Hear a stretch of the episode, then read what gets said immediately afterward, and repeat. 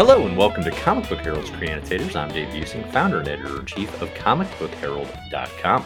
Today I'm excited to be joined by Nick Pitarra. He's the artist and writer behind Axe Wielder John, a new graphic novel being crowdfunded right now on Zoop, new crowdfunding platform a la Kickstarter. We'll talk a little bit about that. Uh, you may know Nick, Nick, and his art from projects like the Manhattan Projects, from Leviathan, uh, from the uh, for the X Men heads out there the Sam and Bobby Mojo World story from way back when.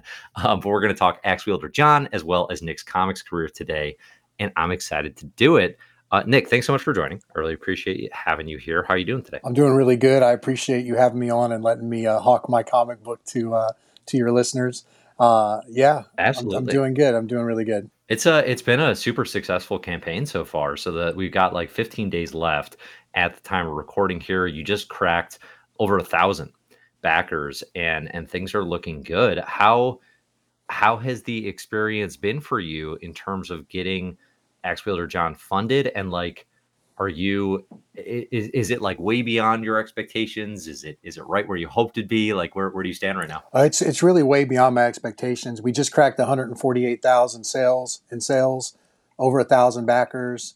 We've had over 60 bundles sold to bookstores and comic book stores in my early talks with Zoop about Axe Wielder John, when they were talking about bringing me on, they kind of did a spreadsheet and showed the lowest number. That was about 25,000. That's what we asked for. And then the highest number was about 80. And uh, yeah, we just hit 148. So it's really been unbelievable. Uh, the, the, we just added the first art sale to the art sale tier, and uh, we had some collectors step up big and buy full chapters of the book. So that really pushed it over. We were sitting around close to 80,000, and now we bumped up to almost 150. So it's been crazy. And I funded the book myself and didn't take a paycheck for a year and a half while I worked on it. So, you know, I was out about twenty, twenty-five thousand dollars and didn't make a paycheck for a year and a half while I tried to get this thing as complete as I could before we launched. And you know, it's about 85% complete now. We're waiting on colors and I've got some more pages to finish, but we got our print date locked in at August 1st. And so we're just working on the book and completing it until then. So we had a lot riding on it and uh, yeah, I'm blown away by the response to the book. And yeah, there's this thing where you, do, as a professional, you don't really know if people know who you are.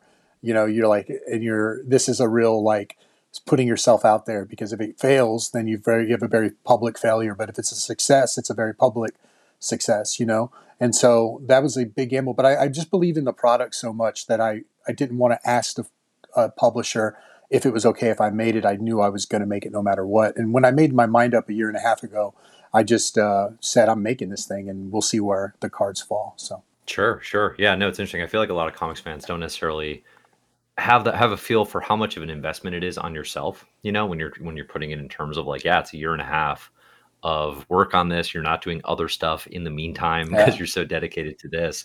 Uh, it's it's really remarkable. So congrats on the early success here and uh, and the funding. I know there's there's a lot more to come. So so let's let's talk the book because you sent me so you sent me this. Uh, it's an unfinished review copy, a work in progress, right, with layouts and script and such, uh, which led to the delight in seeing a page described with the caption "John somersaults forward, spinning like a buzz saw to cut the big butthole monster in half." Yeah. Uh, what does it feel like to have written the most perfect sentence in the English language?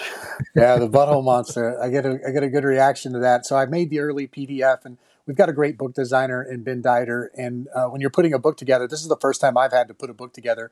I, I get like, you know, little JPEGs from here or there. And on my end, I'm kind of like making this Frankenstein document. But as I'm doing yeah. it, it's like almost readable in a way. It's almost like a really cool back matter document or something. It is, and yeah, uh, so people get a. I've gotten a better kick out of it than the embarrassment I have for it. You know what I mean? Because I really want people to see it complete and perfect.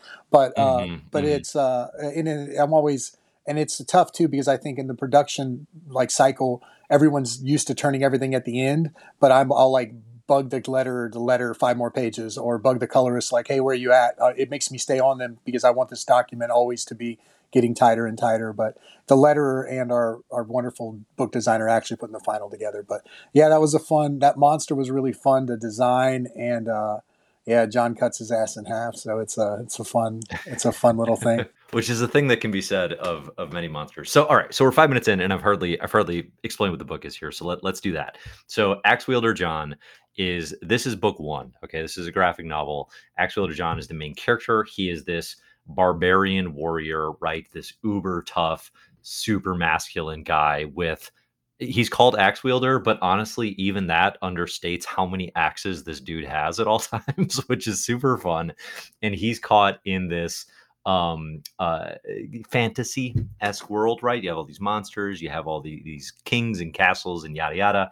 Um, and he's he's being hunted by them, but he's also he was kind of out for revenge because one of his skulls that he loves uh, is missing. I think is the premise, right? Did I miss anything? Is that's the that's the general axe wielder John Pitch, right? Yeah, it's the it's the story of a faceless barbarian who's cursed to fall in love with the heads of his many victims. So he, he runs around collecting skulls, and he loses one, and he's coming to get it back. And uh, so people see him as this crazy man.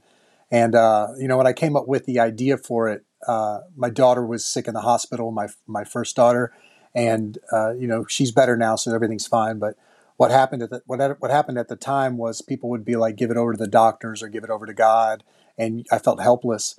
And uh, when I was in the NICU with her, when she was getting better, I had all this free time, so I started drawing this character who did want to fix things his way. He was a very pig-headed man, and he was going to fix the world his way and then I thought, well, wouldn't it be cool if his way of fixing things were chopping them, chopping them in half and giving him axes? And so that kind of started a nucleus of an idea. And then you start giving him problems that he can no longer cut in half to solve.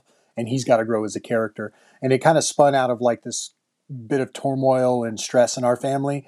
And he kind of appeared, you know, from the imagination scape and onto my into my sketchbook. And I always loved the character. And about a year or a year and a half ago, I said, no, I'm going to make this book and uh, tried to honor the way he came to me as like my own little hero. You know, he's like the hero I needed, and so now I'm asking him to provide for me. So now, now John, go make me some money out there with this concept. So yeah, it's a yeah, it's yeah. a fun it's a it's it's my dream project. You know, like writing and drawing my first story and drawing it my way. And I hired the editor I wanted, who's an Eisner Award winner.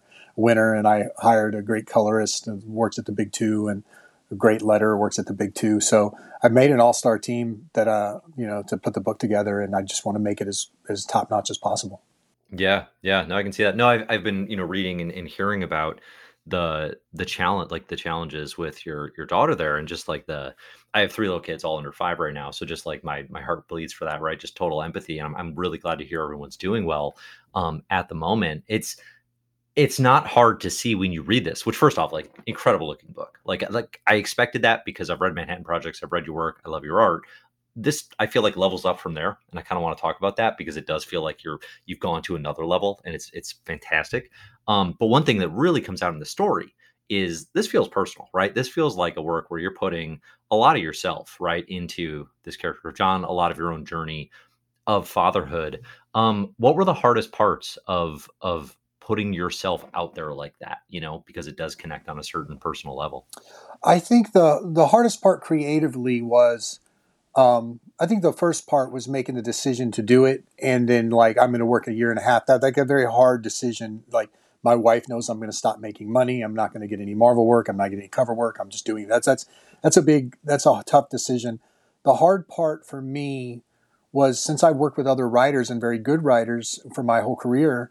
Um, I only think about, or I used to only think about how the reader absorbed panel to panel transitions, meaning that I'm walking into a room, the room's got to, the, the perspective's got to be right, the, the environment's got to be right. Now he's shutting the door. I'm only concerned about how you are absorbing the visual narrative sequentially, panel to panel.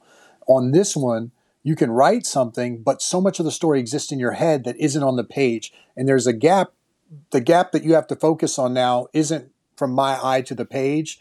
It's from the reader's eye to the page, in a sense, because what what I want from the story, am I getting that? And like with this advanced re- review copy, people are saying that, but then I don't know if they're just being nice to me because you know, like Dave, you took the time to interview me. You're going to say you're going to like uh, he kind of wants me to think it's a cool fatherhood story or something, right? Yeah. But yeah. but I don't really know, so I, I, don't really know. We've gotten really good advanced reviews, and uh, but that the the interesting thing is like how do you feed the information in a non over overuse of exposition to get to get the story and the beats you want into the reader's head so it starts living in their head instead of just what I want is stuck in my head and not transferring over. And Chris Stevens, who's an Eisner Award winning editor, I hired him because I love the stories he had put together and I knew he would be a huge help. And obviously, I've worked with Hickman and Jonathan um, helped me with the script.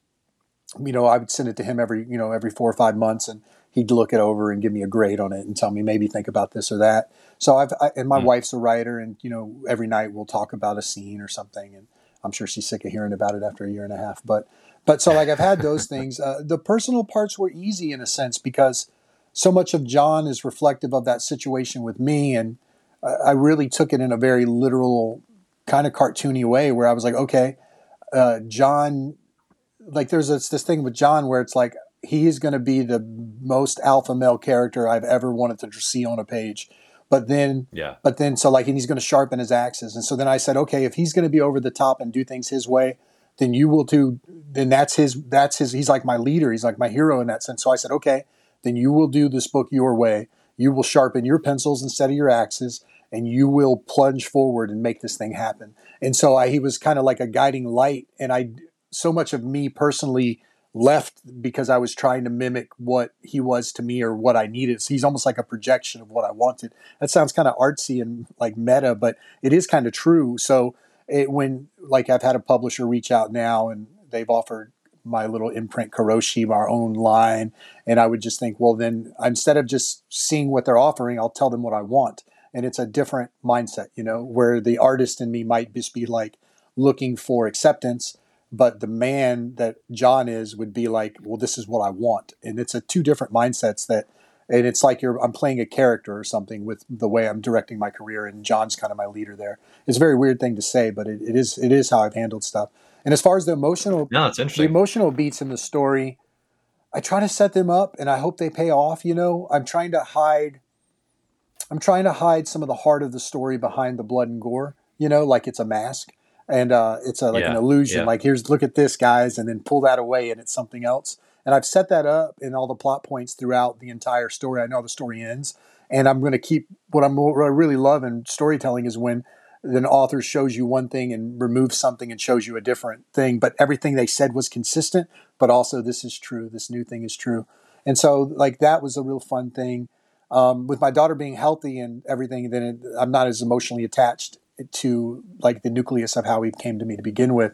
Now I just think like, well, he came to me when I needed me, so I'm going to put him on the page and make this happen. Yeah, that's cool. That's cool. No, it's it's interesting how that that meta storytelling way where it can manifest in your own you know your own development and your own things that you want in the world that's that's super cool uh, and i will say you know you say some definitely when i set up some of these interviews there are times i will admit where I get I, I, set it up in advance. I'm like, it's this person I want to talk to, but then I get the work and I'm like, hmm.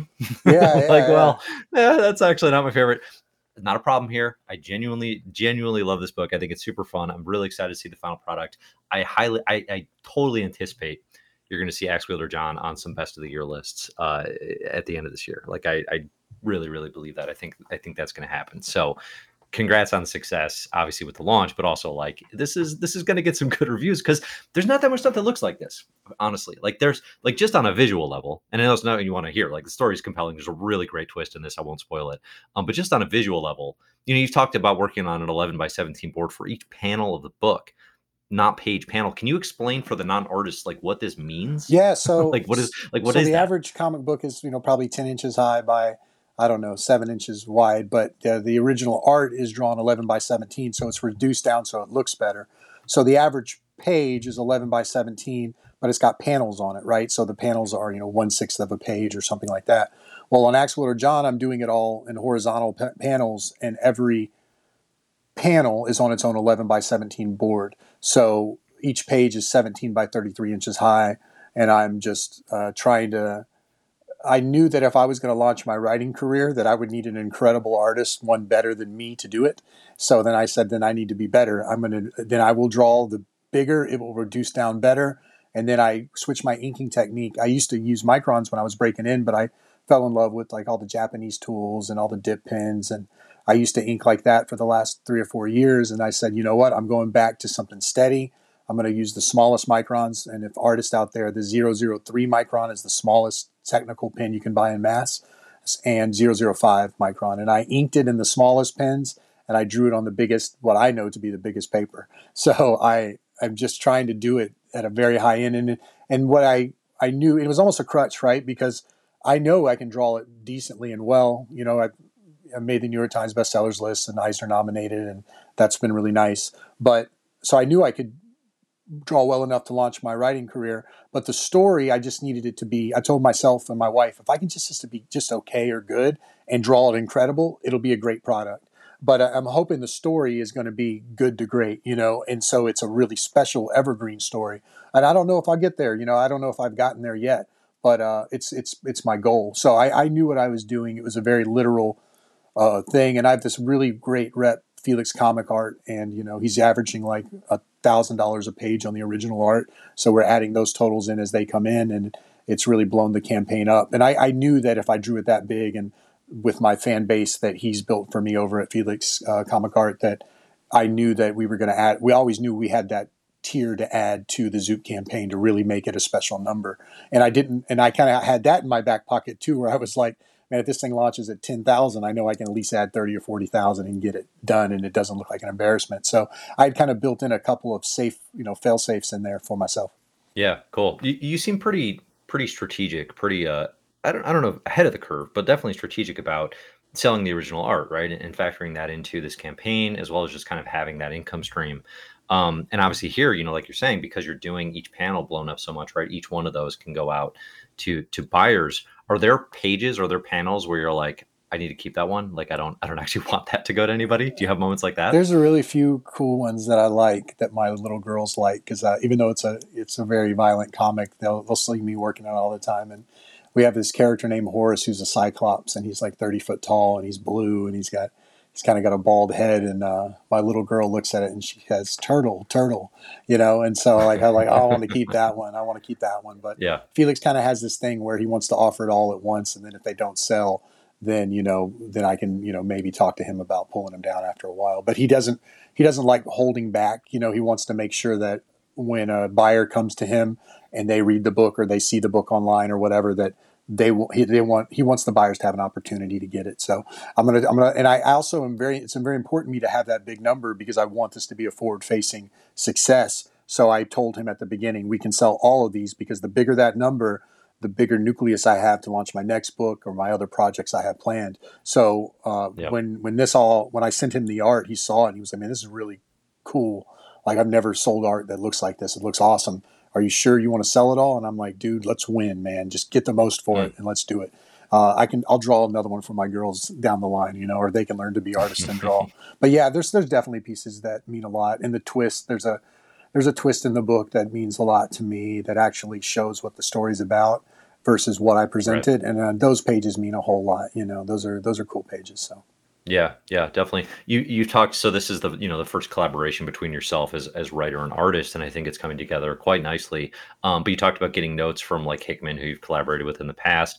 Uh, do you have any really memorable notes, or like are there there any like essential advice or tips you got on the on the writing side of things as you were working on this? Yeah, there was a great on the first page, and I'll try to do it off the top of my head. Uh, and but there's an opening line. We have a frame narrator who's like a 12 year old girl, and the way I thought about that was if you're watching all this violent stuff, if it's presented through the lens of a of a sweet narrator, that it would be a balanced meal in a sense, instead of being like a drum beat or a chili pepper that's super hot that you put you know, that you put hot sauce on.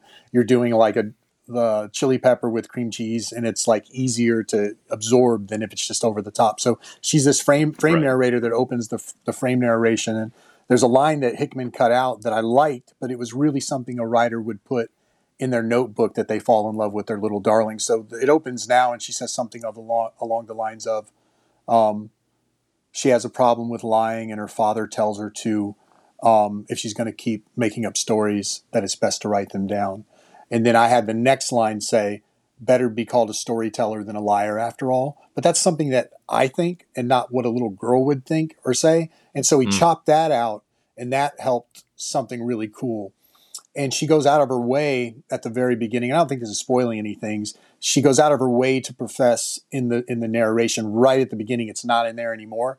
But she says, "But this story is real. This story is true." Right? And then Hickman said, "Chop that so then when people realize later that it's not a fable, that, that the frame narrator is actually a character in the book, it'll have like a little more twist or meaning. And those two chops, they're so small, they were only a sentence or two, but what they did for the plotting made it I think more interesting on how the reader was absorbing it, but I was kind of stuck down in my journal and getting those lines on the page because I like those lines, but was it right for the character and it wasn't right for what the reader was imagining. And Hickman thinks in mm. those kind of terms because he's a writer and he's a fantastic one. And so little things like that, he probably chopped seven sentences sentences up of the rough that I sent him, and he kind of just it kind of just started gluing itself together. And me and my editor, and I will send the rough out to a lot of different people, and a lot of times I don't agree with their edits, but every note and the the Chris Stevens, my editor, was when he read over the notes with me, he's like, you know, all of these are correct. I think all of these are right. And we hadn't caught him. You know, we'd read it 20 times and we hadn't caught him. So John was doing, uh, he's a very special writer and he's got a very special mind for stories. So, yeah. Oh, that's cool. That's cool. That's really interesting. Yeah. You can see having read it now, it's like, oh yeah, no, I, I like that makes sense. Like it, it, definitely feels tighter and that twist hits um, significantly, I, I, think in a way that it wouldn't have necessarily otherwise. Uh, so uh, throughout the book, and again, I, I super don't want to spoil anything. I, I, want people to check this out. Um, but there's a, a, sequence that really highlights the theme of John being misrepresented, right? This idea about uh, being perceived one way, things being said about him, but he ultimately kind of doesn't really care about all that because, like, the truth is the secret. And again, I won't say what it is. Um, again, like this clearly being a personal book for you, like, is that something that you felt a connection in terms of like being misrepresented, misunderstood in comic circles? Like, is that like like in terms of like some of the stuff about like you know with Leviathan getting you know canceled early, and just see, you see some of the fans and the outrage and people you know blaming you for books getting canceled, stuff like that. Like, is, is there a, a, personal layer there, or am I reading too much into that? I, I mean, no, I mean, I love that about life in general. I think when you are presented um, people, the way our brains work is we have to categorize stuff because there's so much information. So we stereotype. And I think stereotypes are kind of wonderful and terrible at the same time because like they're sometimes they're true. Like me, I'm a chubby Italian guy, so you can say a lot about of Italians or Guidos or whatever, and they're kind of true, you know. But then if you get to know me, I'm the it's a kaleidoscope of different windows into who you are. Like your mother knows you different than your wife, your kids know you different than your mom, people on the outside and like I am like uh, I like to arm wrestle and do manly stuff. I'd like to think I am, but I'm a sensitive guy too, you know. So uh, I thought John should have that reflection. Uh, in terms of my career and stuff, yeah, there's like with the Leviathan stuff, we can talk about that. It's like uh, whenever my kid got sick, uh, the book got put on pause and specifically canceled from Image, and so they canceled it. And the book was already uh, going negative or about to be negative at the time and I, will tell you numbers were like nine thousand dollars in the hole in the book. So I got to go back and work on that and finish it, which me and John planned to. But Layman at the time was frustrated with me because I didn't get back to it, and I took a freelance gig because we had all these medical bills coming up, and DC offered me Flex Mentallo, and he knew that that would pull me away and delay that book more.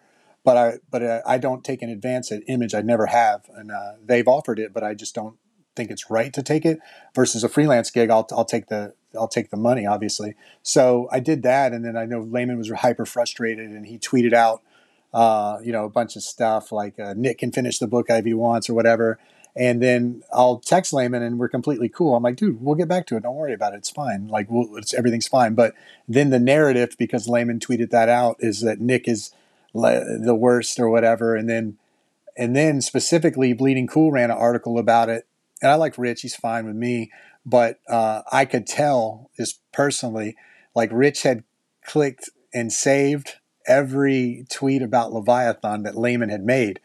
But Layman was announcing a new book at the time, his Nick Bradshaw dinosaur book. And I thought to, to me, Layman is launching his new book. He wants to cover for why Leviathan's not available. So he sends all of his collected tweets to Rich. Now I'm not a detective, but that's what that's what I expect. Well, when that article runs, and it's a collection of stuff. But not once in that article did they mention that my daughter had stomach surgery, that we lived in the Ronald McDonald house for two months, that she came up, yeah. she came home with a colostomy bag. We, you know, dealing with a nine nine day old with a colostomy bag. Uh, and yeah, not working, coming back, having reconstructive surgery to fix that, uh, me not taking an advance on the book. They don't say any of the stuff that's that's really happening, and I, I always try to be a professional, so I didn't respond to those tweets. And I had people tell me like, they didn't even mention that your kid was sick. They don't even mention that stuff. So there was a big part of me as a creative where I was just like, no part of me wants to go finish this book because I was angry. But I, I do know that I'm obligated to stores and fans that, that did like the book to finish it. So I told Layman, hey, we'll finish the book. Don't worry when I get back to it. And then as I was working on, when I came back home and things got settled, I took a couple other freelance gigs and started working on John. Uh, we were sewing the hole on Leviathan and we I got to we got to pay colors out of pocket too, and they're very expensive because I'm so detailed and over the top that we were just going to be more and more in the hole. And I'd already I fell in love with the story of Axe Wielder, and I said, well, I better launch this almost complete if I'm going to do a new project and not finish Leviathan. And that's kind of how it went. And I just had no no interest in me at the time when I read that article. Did I want to go back and do uh, oversized pages, super detailed, cities blowing up for someone who didn't clarify, in my opinion, how it actually the situation went down. And so uh, I, am over it now. My kid's healthy. Uh, I, I still have my drawing ability. Everything's fine. But that's that's how I personally felt about the situation at the time. Right, right. No, it sounds a bit messy. Definitely, no, because definitely to like comics fans, it was just like, you know, well, you're sitting alone in your home with no responsibilities. Why can't you draw these uh draw these dinosaur dragons? you know, and it's like they don't know what's going on. To clarify, the fourth issue's done. We're planning on finishing the fifth issue when uh, in, uh at the end of the summer. I've already talked to Eric Stephenson about it, and we're gonna we're probably gonna go straight to trade. Uh, that's that. So you will put the trade. Yeah, out. that's what yeah. he wants to do. Uh, so that's where we're currently at. You know, I'm, and me and Layman are cool, man. Like uh, we still message each other. Everything's fine, but uh, you know, I'll, I'll, figure I'll clarify the situation a little bit on my end because I've never really said anything publicly about it. Yeah, if he, I mean, if he could come back from you savagely murdering him in Manhattan yeah. projects, you know, hopefully. oh, so yeah, you're too. a long time fan. Yeah, so me and him have been so we've been friendly for so long, and hanging out at shows. And anytime I was friendly with anyone, they would be murdered in Manhattan Project. So, and and yeah, speaking yeah. of his other collaborator, Rob Guillory, um, who's um, uh, you know, fantastic creator himself, uh, and I killed him in Manhattan Projects. He's actually a dear friend of mine, and I'll go to I'll go to him for advice all the time. So uh, he, yeah, shout nice, shout nice. out. yeah, Rob. I got to, I got to talk to Rob about uh, Farmhand, which is a book. I oh love. yeah, that's really yeah. good stuff. Yeah, cool, awesome. All right, good. Glad to hear that about Leviathan. I think fans who did dig that will definitely uh, definitely look forward to the trade there. Um, all right, so with Axe Wielder John, let's let's talk finally here with this one about uh, why Zoop, right? Why Zoop instead of Kickstarter? It's a newer thing. Um, Kickstarter obviously has kind of the brand recognition. Uh, clearly, you're having a lot of success with this, but like, what went into that decision? It was a tough decision. Um, the the it was tough, but it was easy. I look at their model, and their model is something like um, they will do the fulfillment, the distribution, they do the customer service, they help reach out to third parties, all the stuff that you don't want to do as a creative. But but you have to balance that against they charge a little more to do that. They also don't have the biggest footprint because they're pretty new. And when I watched them do the John Paul Leon Artist Edition, I thought that product was so good that the fans should show up, and they did. So I thought if I can make a product that's really good, will the fans show up? And that gave me a little confidence. And I, I called John, Jonathan Hickman, and told him I was thinking about going there. And I had some preliminary conversations with the guys at Zoop. Jordan and Eric, uh, the two guys that run it. And uh, he said he was thinking about using them too for his Substack uh, hardcovers that he released. And so that gave me a little more confidence. And then as soon as I told them yes, but didn't sign any paperwork, the Kickstarter saw the book online and uh, they reached out and they gave me a really hard decision. They said they'd give me their featured spot on Kickstarter if I go over there, which is those are all hundred thousand dollar campaigns plus uh, when you get that spot. So I was like, oh god, you know, like I already told Zoop yes, but I haven't signed anything. But I told Zoop, hey, I let him know. I said, hey guys, they offered me this. I'm still rolling with y'all, just letting you know. But we got to make this thing happen because I'm now I'm I can't afford a twenty thousand dollar campaign. You know, like we got to we got to everything I need. Like I need you guys backing me and and jumping through hoops for me. And man, they've been they've bent over backwards for me, and they I I made some basic demands like working with third parties like Felix Comic Art. I said this Felix Comic Art thing is is I need him I need him doing his magic with the collectors. I need y'all to work with him. So I, I put them in touch and they agreed to work together. And there's just things you could never do with Kickstarter that are so specific to an individual creator's needs with individual creators' projects that Zoop can do. And that's highly attractive if you're smart enough on to, to utilize them. So Zoop has been amazing. Uh, uh, I'm glad we're building a home there. I've got an email list now of over a thousand supporters, and uh, and I got a product I'm hoping fans will really enjoy. Yeah, that's awesome. So with Axe Wielder, John, I've seen a bunch of it. Again, I think it looks amazing. I'm super looking forward to the final. How for people out there, like how close are you to the final because this is like that's the thing about backing this is like you're you're very far along in the process here. Like it's not like you're going to get the backing and then start the book. Like there's a lot here that's already done. Um what would you tell people about where you're at in the process and then kind of like there's a book two planned like what's your timeline and, and plans for kind of where this goes? So what i want to do is do a book every year. Um, the main story is 108 pages i've got some extra stories. Not all are announced but you can talk about them here. We got dos Pastoris that we just unlocked for a hand painted short story. Um, I, he will probably take longer than me to finish my last like 14 pages or so that i got to do coloring wise it's getting tight. The colorist is a little behind. We got about 35 40 pages in but it's a huge book. So we're bringing in with with, with mike garland I've, I've worked with felipe Sobreiro before. He colored some of my ninja turtles work. He colored Tradd Moore and luther strode. So i just hired him to double team the colors to speed things up. So like uh, we have a, a deadline to make it to the printers to hold our spot and that's august 1st for the final print file so we the book will be done by that day. It has to be, otherwise we get bumped and the prices go up because of the you know papers papers very expensive right now. And so we're currently on pace to get it done.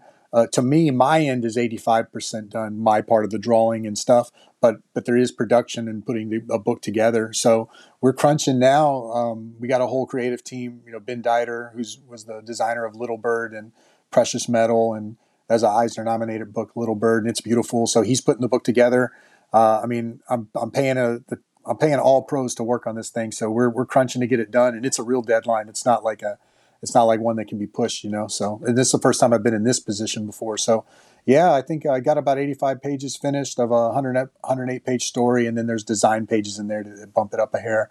And then we got a, I got another short story planned the the all the artists on my my stretch goal tiers already have their stuff and I'm going to run their stories anyway but they're costing me money so I'm, I'm putting that they're unlocked for stretch goals but like Dos yeah. already has the script and uh, Chris Mooneyham is a, a, good good friend he did Five Ghosts and he's worked at Marvel and DC and he's doing a short story, and that's our next stretch goal. But you know, it's going to be in there anyway if we make it or not because they're already nice. working on them. So yeah, there's a bunch of stuff behind the scenes that are I'm learning a lot about. But I'm having the Zoop team behind me was a big part of that as well. I'm learning how to deal with printers, learning how to just also let go control over some things too, where you want to be hands on, but you just can't because you got a lot of work to do. So. Mm, sure, sure. Yeah, no, very cool. All right. So I'm, I'm also doing this reading club right now where we're going through um, Hickman's Creator Own works. And as it happens, we just covered the Red Wing, and right now we're doing Manhattan Projects, both books that you you drew. Uh, I'm having a blast revisiting Manhattan Projects. Like it, it, reading that one, it feels to me like when you when you look at the stuff you guys did before that, it feels like you really leveled up on that project. Yeah. Like both of you, honestly. Um, did you feel that at the time? And like like looking back, like what do you what do you think it was about that book that drew out like, oh, I can take this to another level? I think I've had like three leaps. I think Leviathan was like a creative weirdness because I was doing all kinds of crazy, like different techniques and stuff. But I do know specifically yeah. from Red, from Red Wing to Manhattan Projects and Manhattan Projects to Axe Wielder, there are three creative jumps, two creative jumps in those three projects. One, Red Wing was my first book I ever drew ever above eight pages. You know, I'd done stuff at a little bit of Marvel, like you mentioned, the, but that was like eight page stories, you know, and it was like not really a whole book. And then I went from that eight page story to doing a whole trade paperback. Um, and so what happened there was I drew it and I wasn't me like on, on Red Wing. It felt a little mm. stiffer. It felt a little like the detail and the effort was there. But I think like one thing specifically is the characters, if you blacked them out, you probably couldn't tell the difference between them. And that like I needed a fat guy, I needed a skinny guy, I needed a gaunt guy, but they were all the kids were about the same and they were a little more blank faced. So on Manhattan projects, I was like, I'm going to silhouette every one of these characters out, you know, and silhouette is just a shadow or covered black ink, you know, and you're going to be able to tell exactly who they are, even though they're all you know the slender old men in the 40s in suits i wanted to make sure right. this guy had a blockhead this guy had a bulbous nose this guy had square ears. And i was really playing with cartooning in a way that i knew the readers would see it as this more fun playful whatever. And it, it is strange you know my, my my work is idiosyncratic and it's a little bizarre but it works really good for sci-fi and especially on the manhattan projects. That's the series i'm known the most for. It's what we were eisner nominated for. And anyone who knows me probably knows me from that book um, and then on Axe or John going to a barbarian, I could not, and getting into that market with like Conan collectors and cool He Man toys and stuff, you can't draw like old men scratching their ass, you know, you, or like guys picking their nose or being strange. It's got to look stoic. It's got to look cool. The the you shrink the heads, pump up the muscles, and like uh, it's got a there's a sleekness. Like I needed to try, and I don't draw that cool, but I needed to draw cooler. And you can't say Manhattan Projects. The book might be cool, but the art is more strange than cool. I think now the response to the Axe Wielder John art is that it's very cool looking. You know, people are like, "Oh, this looks awesome," and I knew that I, I knew Yeah. that as a selling point because the market for strange, weird stuff is a lot smaller than the market for big superhero stuff that just looks awesome. And I was like, I'm going to make this try to. I'm going to try to design these guys to look fantastic, uh, like like you can't believe what I'm drawing, like the butthole monster or the Lord Fang character and all the skin and cells and t- and teeth, and then have John cut somebody in half and show their guts flying out. And it just felt like like a heavy like heavy metal was such an artist uh, magazine, you know, with with Moebius Yeah, launched right. Metal Hurlant, and I was like, I want my story. I want heavy metal to reach out to me to see if they could run Axe Wielder John. You know, I want to draw it that cool. And I, I would have drawn Axe Wielder John as like a like you know Sergio Aragonés drew his his barbarian guy. It wouldn't have been as cool. It would have been like something different. And I wanted this to be cool. So I was very cautious uh, conscious of those steps in those three books. Yeah, yeah. No, Metal Hurlant definitely stands out. I mean, the, the Moebius impact I think is clear. Um, and, and I know you've talked about it as well, just in in the designs, just in the feel, right? Even the way it's colored. I'm sure you know you've had lots of conversations with with Michael Garland about you know just the way that thing looks. Like, w- so like when you finish a page on Axe Wielder John at this point, like what do you like? What are you looking for to feel like okay, I hit that, like I I got it where I needed it to be. Um, like what are the things for you that that have to stand out? It's interesting because the story, since I'm writing it now, um, I lay it out and I run the layouts by my editor, and we talk about the story beats, and he'll be like, maybe this shot works better, and we argue it out. By the time it's tightly penciled or laid out with with the script intact, it's almost like the the work is done because now I know I can draw it, you know, because I didn't give myself a shot I couldn't pull off or something. So I like Mm. it's almost like a works. I put my workman hat on there and then as I'm drawing this thing, and they take forever because there's such a large board, or such or three large boards when I'm working on these pages that uh, I just want to make it look nice. You know, I want to make it look good because I know the beats are right or as right as what I can try to get them with what I, with the team I have, and then I just wanted to make it look awesome. And so I'll use the tiny pens, pull it in, and then I got to scan the three boards, got to stitch the boards together in Photoshop, clean them up, and then I send them off to Mike. And so that's that. That's the process. And uh, I, I first thing I do is send it to my editor and send it to Mike, and you know show my wife and a couple of really close art buddies, and they'll they're always they always lie to me and say it looks amazing, it looks great, and so that feels good. You get your dopamine hit, and then you move on to the next thing. You know? Yeah, yeah. Very good, very good. What was the with Manhattan Project? You talk about how it's it's a quirky book, right? And it, it definitely is. But you're also, you know, your style there is it's the it's that Frank Quitely influence, but like in in character design, right? In in Quitely, like the interesting thing about Quitely is like he has that those idiosyncrasies, right? With characters who who have too many details on their face and they look kind of strange, you know, the way people can. But then he can also do the really cool superhero stuff, right? Yeah. Like it, like his Superman obviously is like literally iconic. Um, and you can see that influence. But in Manhattan Projects, like, did you get any flack for like caricatures of any of those? char- Like, like were there any like like the Richard Feynman cap was like furious or something? Like, was there any of Like, that with any of uh, the genius it, it's interesting. Like once you cartoon them and you give them the name, and Hickman told me this too, then it's that character as long as you draw it consistent of your interpretation. But it was interesting. Mm. I like ran into like Werner von Braun's relative or something that came and bought the book for No kidding. Yeah, and I was like, oh god, we gave him a robot arm and we made him this crazy Nazi, which I I think he was, you know, in history. I don't think he, I don't think he was a crazy Yeah. Nazi, but I'm like, crap, you know, every family history is like he wasn't really like that, you know. That's just what media says. Yeah, Well, we really hammed up the Nazi part, you know.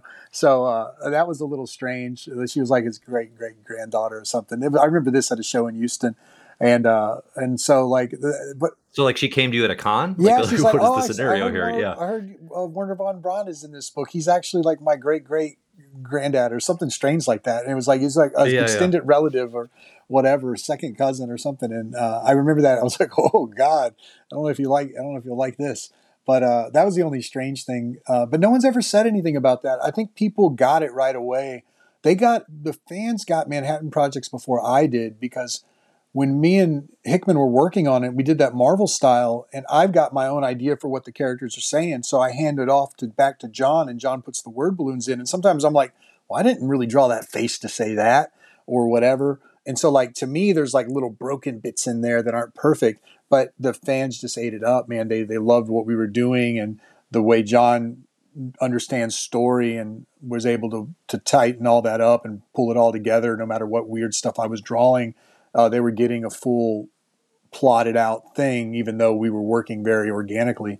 And uh, when when the fans, almost every time I doubted an issue uh, I would get a response of like five star, five out of five stars. This is cool. I'm like, man, I don't get, it. I don't get it. You know, early on, like the second issue, the second issue specifically, because in the, in yeah, the yeah. first issue of that, we're like, we, we give a little cameo of Einstein. He's just like over his shoulder. Right. And then the next issue, we don't see any of the team again. It's all Werner von Braun issue, and we see Feynman get dropped in to do him. And I'm like, are people going to be mad that they only saw Einstein for a second? Are they going to, or like, do they want to see the Manhattan Projects? It's called the Manhattan Project. We don't see the team, but man, they love that right. second issue, and we started getting all kinds of buzz after that. And the reason why this is is, and this is something I talked to my wife about. This is Feynman is very prissy in the book. He's very looking in the mirror and checking on himself. Yeah. Now, every time I drew him, I was drawing him like that. But if you only do it once early, you don't have to do it again people will know when they read the book that he's like that because we let him talk to himself in the mirror once. But instead, yeah. for me, since I'm in the panel, panel, like, oh yeah, and he's the he's the effeminate one, and he's the masculine one, and I keep doing that over and over again. It's very it comes off as very cartoony. But now with Axe Wielder, if I need to establish him as this brutal killer, I just show. I mean, there's many awesome kills, but I show one great kill, yeah. and then I have the frame narrator say he was a brutal killer you know that for the rest of the narrative. You don't need to be talked down to. And so, like, pulling back in the writing is what I realized John was doing, but I wasn't mm. in my illustrating. And with Axe Wielder, I'm much more aware of the whole than I am the in the. There's like systems have like a brain and an arm. John was the brain of Manhattan Projects, and I was the arm down in the panels. With with Axe Wielder, I'm having to grow a brain and really think about how this system works and not just lived in like not just draw a head rolling down, not just draw his tongue splatted in half and then go to the next thing and next thing. It's like no, five pages established this idea for John. By page 15, this. By 30, rotated on its head. This character that you said this about, it's still true, but on page 45, we do this, and it'll catch right. the lull because you had this on 35 and now 45, you got a little tent pole. I'm thinking about it as a structure instead of panel to panel and just riding it, you know, and just going. And it's just a it's a whole different mindset. And I don't know if that makes sense, but it's it's what I do with the book. Sure, sure. No, it's really interesting. I mean, I think that's the one of the things that you can identify in creators who really get it and have a feel for it is they don't hold your hand, right? Yeah. And they know they don't need to hold your hand. I think it's something like Morrison is is the absolute expert at. I think Hickman's a great example. It's like they they can give you these little bits and trust you to figure it out or meet them halfway, right? And and I think that is just like yeah, like you don't have to keep reminding us this guy's tough. We see it. Yeah, no, that, that's, know, that's so it's so important. Like uh, you get it completely. And John's favorite, um, Jonathan Hickman's favorite writer is Grant Morrison, and he's all about trusting the reader and not talking down to them. And when I read a book that talks down to me, I honestly don't like it. You know, like I don't need the extra yeah, exposition. Yeah. You're forcing characters to say things when in their environment they've been around each other all the time. They would not bring up some detail that's in passing, but but you clearly need to feed it to the reader again because you're insecure that you didn't establish it. Letting the reader have a little nugget is so interesting because, like in Manhattan Project, since you're in the Readers Club, I'll get a little more specific. But there's a line that Groves has in the dialogue, and I don't really care about the dialogue sometimes. I like care about illustrating everything perfect. But he says, uh, when the origami monsters attacked because they faxed something over and uh, and it's all in dialogue, right? But it, I didn't illustrate it. Fans would come up to mm. me hmm. and be like, you know, years later and be like, "Oh, when those origami monsters attacked," and I'm like, I have no idea what you're talking about. I didn't draw that, but in their head it lives. You know, their Yeah, their yeah. imagination is participating in the storytelling in such a way just because you gave them that little bit of dialogue, Hickman. And that's crazy to me because they in their head I've drawn an origami monster attacking the Manhattan Projects.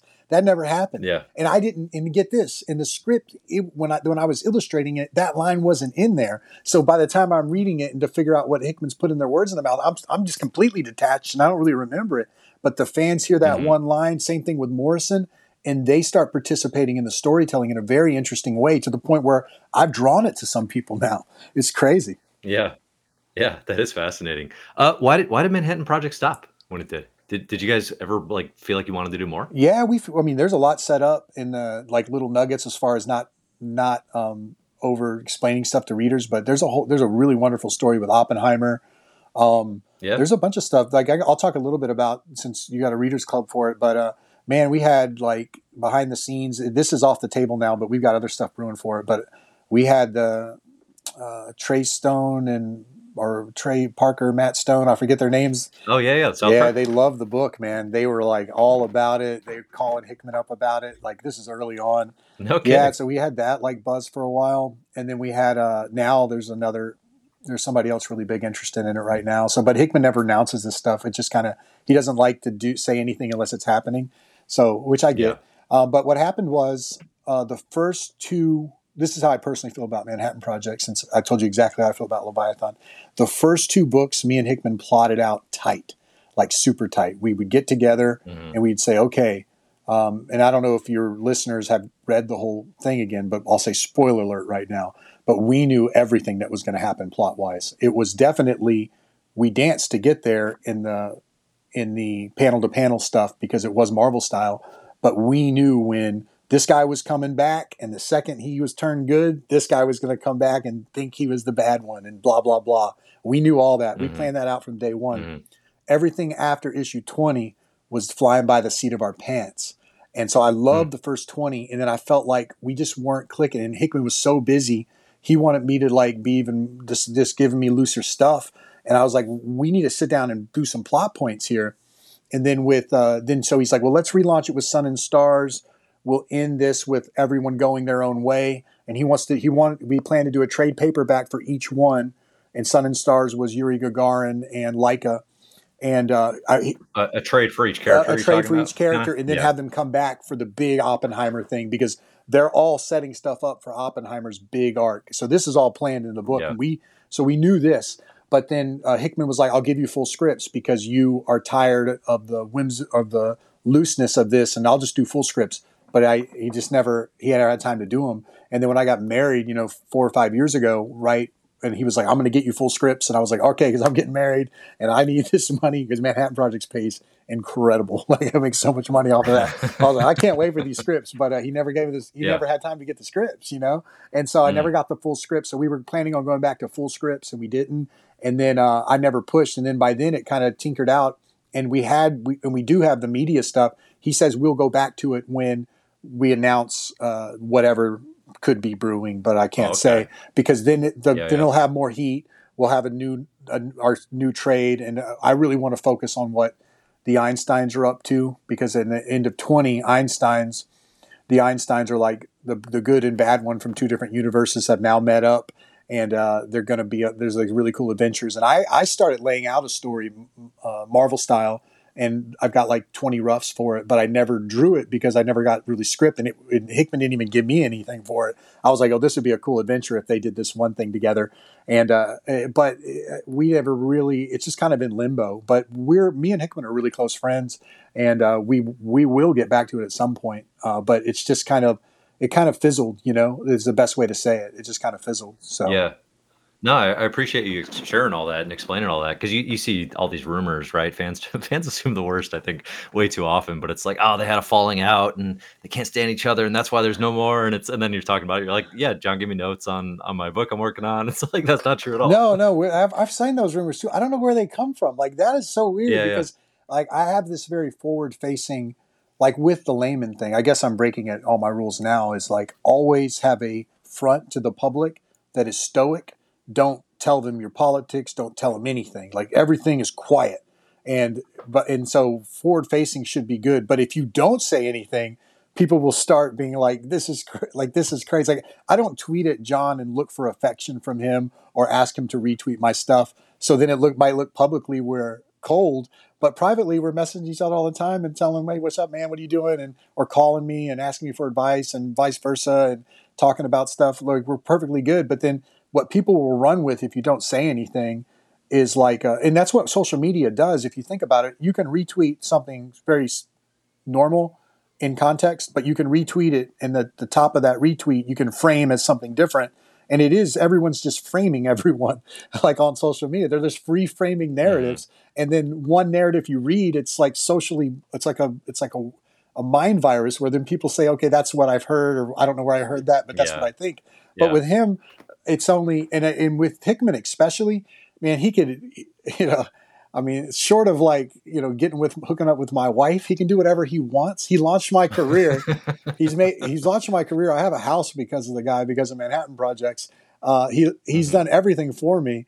Uh, he's the sweetest man ever. He's hilarious if you get to know him. He gives better advice than anyone in the industry I've ever met, and he's he's literally done everything for me. I will you will never hear a bad word. You know, in that movie, um, uh, what was it? It's a very popular movie with Robin Williams and uh, it's uh, oh Good Will Hunting, right? And uh, in yeah. Good Will Hunting, uh, there's like a point where one of the characters like, you know why that piece of crap guy would hang out with them because he'll take a baseball bat to any you know any one of you guys if they tell you to. And that's how I feel about Hickman, man. If anyone comes at Hickman, mm-hmm. Rob Liefeld, I'm looking at you, Rob. Rob. Rob's always attacking Hickman online. Hickman's my guy. Like that's like he's my guy, dude. Like uh, he's he's the real deal. Yeah. I would never, I've never said a bad thing about Hickman uh, ever. You know, so that's an interesting thing. But whatever. Yeah, yeah, no, it's fascinating. That's awesome. I, lo- I love hearing that. Uh, okay, so we gotta we gotta keep our, our ears to the ground on this Manhattan Projects news. Hopefully, there's something in the pipeline there. I know these things getting licensed. It's always like, who knows where it'll go. So you know, fingers crossed for you that that something takes off there and it it actually hits the ground running. I mean, I gotta say, Einstein's in the multiverse would be so hot right now. Like that I, is that's everywhere. I know. Like that would hit. I know. It's sure. like perfect timing. And you know, if you notice, like it takes about twelve years for these properties like the boys or whatever to come and like really like it takes a while for the seed of how the comic book seeds the public's mind until it percolates into the mass populace. And Manhattan Projects is is there. You're seeing all these shows that are kind of dealing with that. We're worried about mm-hmm. nuclear war right now like it's like uh, it's manifesting itself or something like that, you know. So we'll see. We'll yeah. see if it happens. Yeah. Cool, cool. All right, so we've we've talked about uh, a whole bunch of stuff. What what's your favorite license work you've done between Sam and Bobby Mojo World, Teenage Mutant Ninja Turtles, and Doom Patrol? Ooh, Flex Mentallo means a lot to me. I love that character. Uh, I liked one. working yeah. on with Gerard Way and Jeremy Lambert on that the um, the turtle work was an interesting thing. They had always been trying to get me to do work, but I loved Michelangelo, and I said, okay, let me write and draw my own Michelangelo story. But I didn't really know how to write, so I brought in a guy, John Lee. So I we kind of just spitballed the story. I don't count that as my writing debut. I get a story. I sure. a story contribution for that, but I didn't write the script. Uh, uh, that one was cool because I got to play with my action figures again, and it was very much pencil ink and have a story credit was really interesting to me. I like that one a lot. That's the art. I spot blacks for the first time because he's in the sewer for most of it, and I'm not used to that, so it's a little different for me. Um, mm-hmm. Flex Mentallo was cool. The the the Mojo World story was an insane story because it doesn't make any sense anymore out of context. Because at the time there was this big writer strike in Hollywood, and they couldn't they yeah. couldn't get screenwriters to uh, to work. Right, the, the, the the guild or whatever just refused to work for some strike in Hollywood. So yeah. John Hickman said, "Okay, Mojo with his entertainment business, all of his writers on strikes." And so he said, "Okay, yep. we're going to bring in." He's going to he's going to take Cannonball and Sunspot. They're going to think they have to fight like Mojo does for entertainment, but instead of doing that, he's going to have them be his new writers. And so what they did in that was they're going to write stories for Mojo for to produce, right? And so that's what mm-hmm. that's the mm-hmm. gimmick. But then what they do is they just make. We didn't use Pulp Fiction, but imagine if you're a listener, it's Pulp Fiction, but put a bunch of Marvel characters in it, or it's uh, I forget you know all the spoofs we did, but it was a bunch of movie spoofs with Marvel characters, and it was a very jokey version of Hickman. It's a very like Seth Fishery early version of me. Uh, I'm very, I'm very, mm-hmm. I tried really hard on it, you know, but it, I don't think it's the best work. But I do think I tried very hard, and so it was like we did like we spoofed like a bunch of oddball movies that anyone now is like if they're like 25 you definitely don't know those movies you know what i mean so it's like like weird science like we did book we yeah, did like yeah. all the ones that hickman liked and you know hickman's a little older than me so they're like weird science and just random stuff you know and uh, it was fun i, I love that i love that because it launched my career and launched my friendship with john um, i think I, I like them all for different reasons i guess none of them i'm super proud of i think the most proud that i've ever been is uh, writing the script for Axe or John and thinking I might have something here because I didn't know what I had, mm. you hmm. know. And then Manhattan Projects just means the world to me because I do enjoy that book. Like I didn't get it, I didn't get what the readers were getting out of it, but now reading it cold, I'm like, oh, this is actually a really cool book. And then uh, mm. when before we were nominated for an Eisner by issue four, I called Hickman up and I said, dude, I just reread this and we're going to get nominated for an Eisner, dude. This is good. And we did, you know, I was like, uh, and mm-hmm. I, I, and he knew it was cool for a long time. So, uh, and I, it took me about four issues to really get on board and be like, this is super cool. And uh, yeah, that means a lot. Everything's interesting because they're all tied to times in your life, you know. And uh, the one cool thing about working in comics and producing creatively is there are all these little timestamps that tie into, you know, your your kid being born or your your your young and hungry as an artist, or you get an email from Marvel sure. that's your big break. And I associate so much of the work with what's going on in my life. So at least I get these as like little timestamps, you know? Yeah, yeah, awesome. All right, well, Axe Wielder John is the next one, the next chapter. Um, I think readers again check it out. We'll include a link to the show notes here uh, for the Zoop campaign. But Nick, where should people look for your stuff otherwise? Where where should people try to find you? Um, me online is just Nick Pitarra. Uh, one thing I did with Axe was I knew I was always going to crowdfund it and not pitch it. So I purposely showed as much art as I could as I've been producing it. So if you go to Nick Pitarra at, at Twitter or on Instagram or friend me on Facebook, you will see hundreds of posts with the art showing it off. Um, and then I bought the URL axewielder.com and tied it to the Zoop campaign. So if anyone wants to go there, or we're on the front page of the Zoop, Zoop.gg campaign. And they did a really cool thing with that page and just scanned my social media for the last year and built like a buzz section and you'll learn everything you need to know if you're interested in the book just go there and check it out and when the when the books are done you can always convert axewielder.com to like your axe hobby store yeah, right yeah. like reviews of axes and you got a you got a second affiliate business I, as soon as i bought that url for like when i was 50 bucks i got like an offer for like 900 bucks for Axel. And I was like, oh, score. I was like, I'm, a, I'm keeping it though. you know? Flipping it. Yeah. Amazing. Awesome. Yeah. No, it's, you've invested in Axe Wielder John and it, and it's paying off. So that's cool to see. Uh, Nick, this was a blast. I super appreciate you taking the time to talk to me today. And again, we'll include links in the show notes for people here to check out the work. So thanks so much. Hey, thank you, Dave. I appreciate it.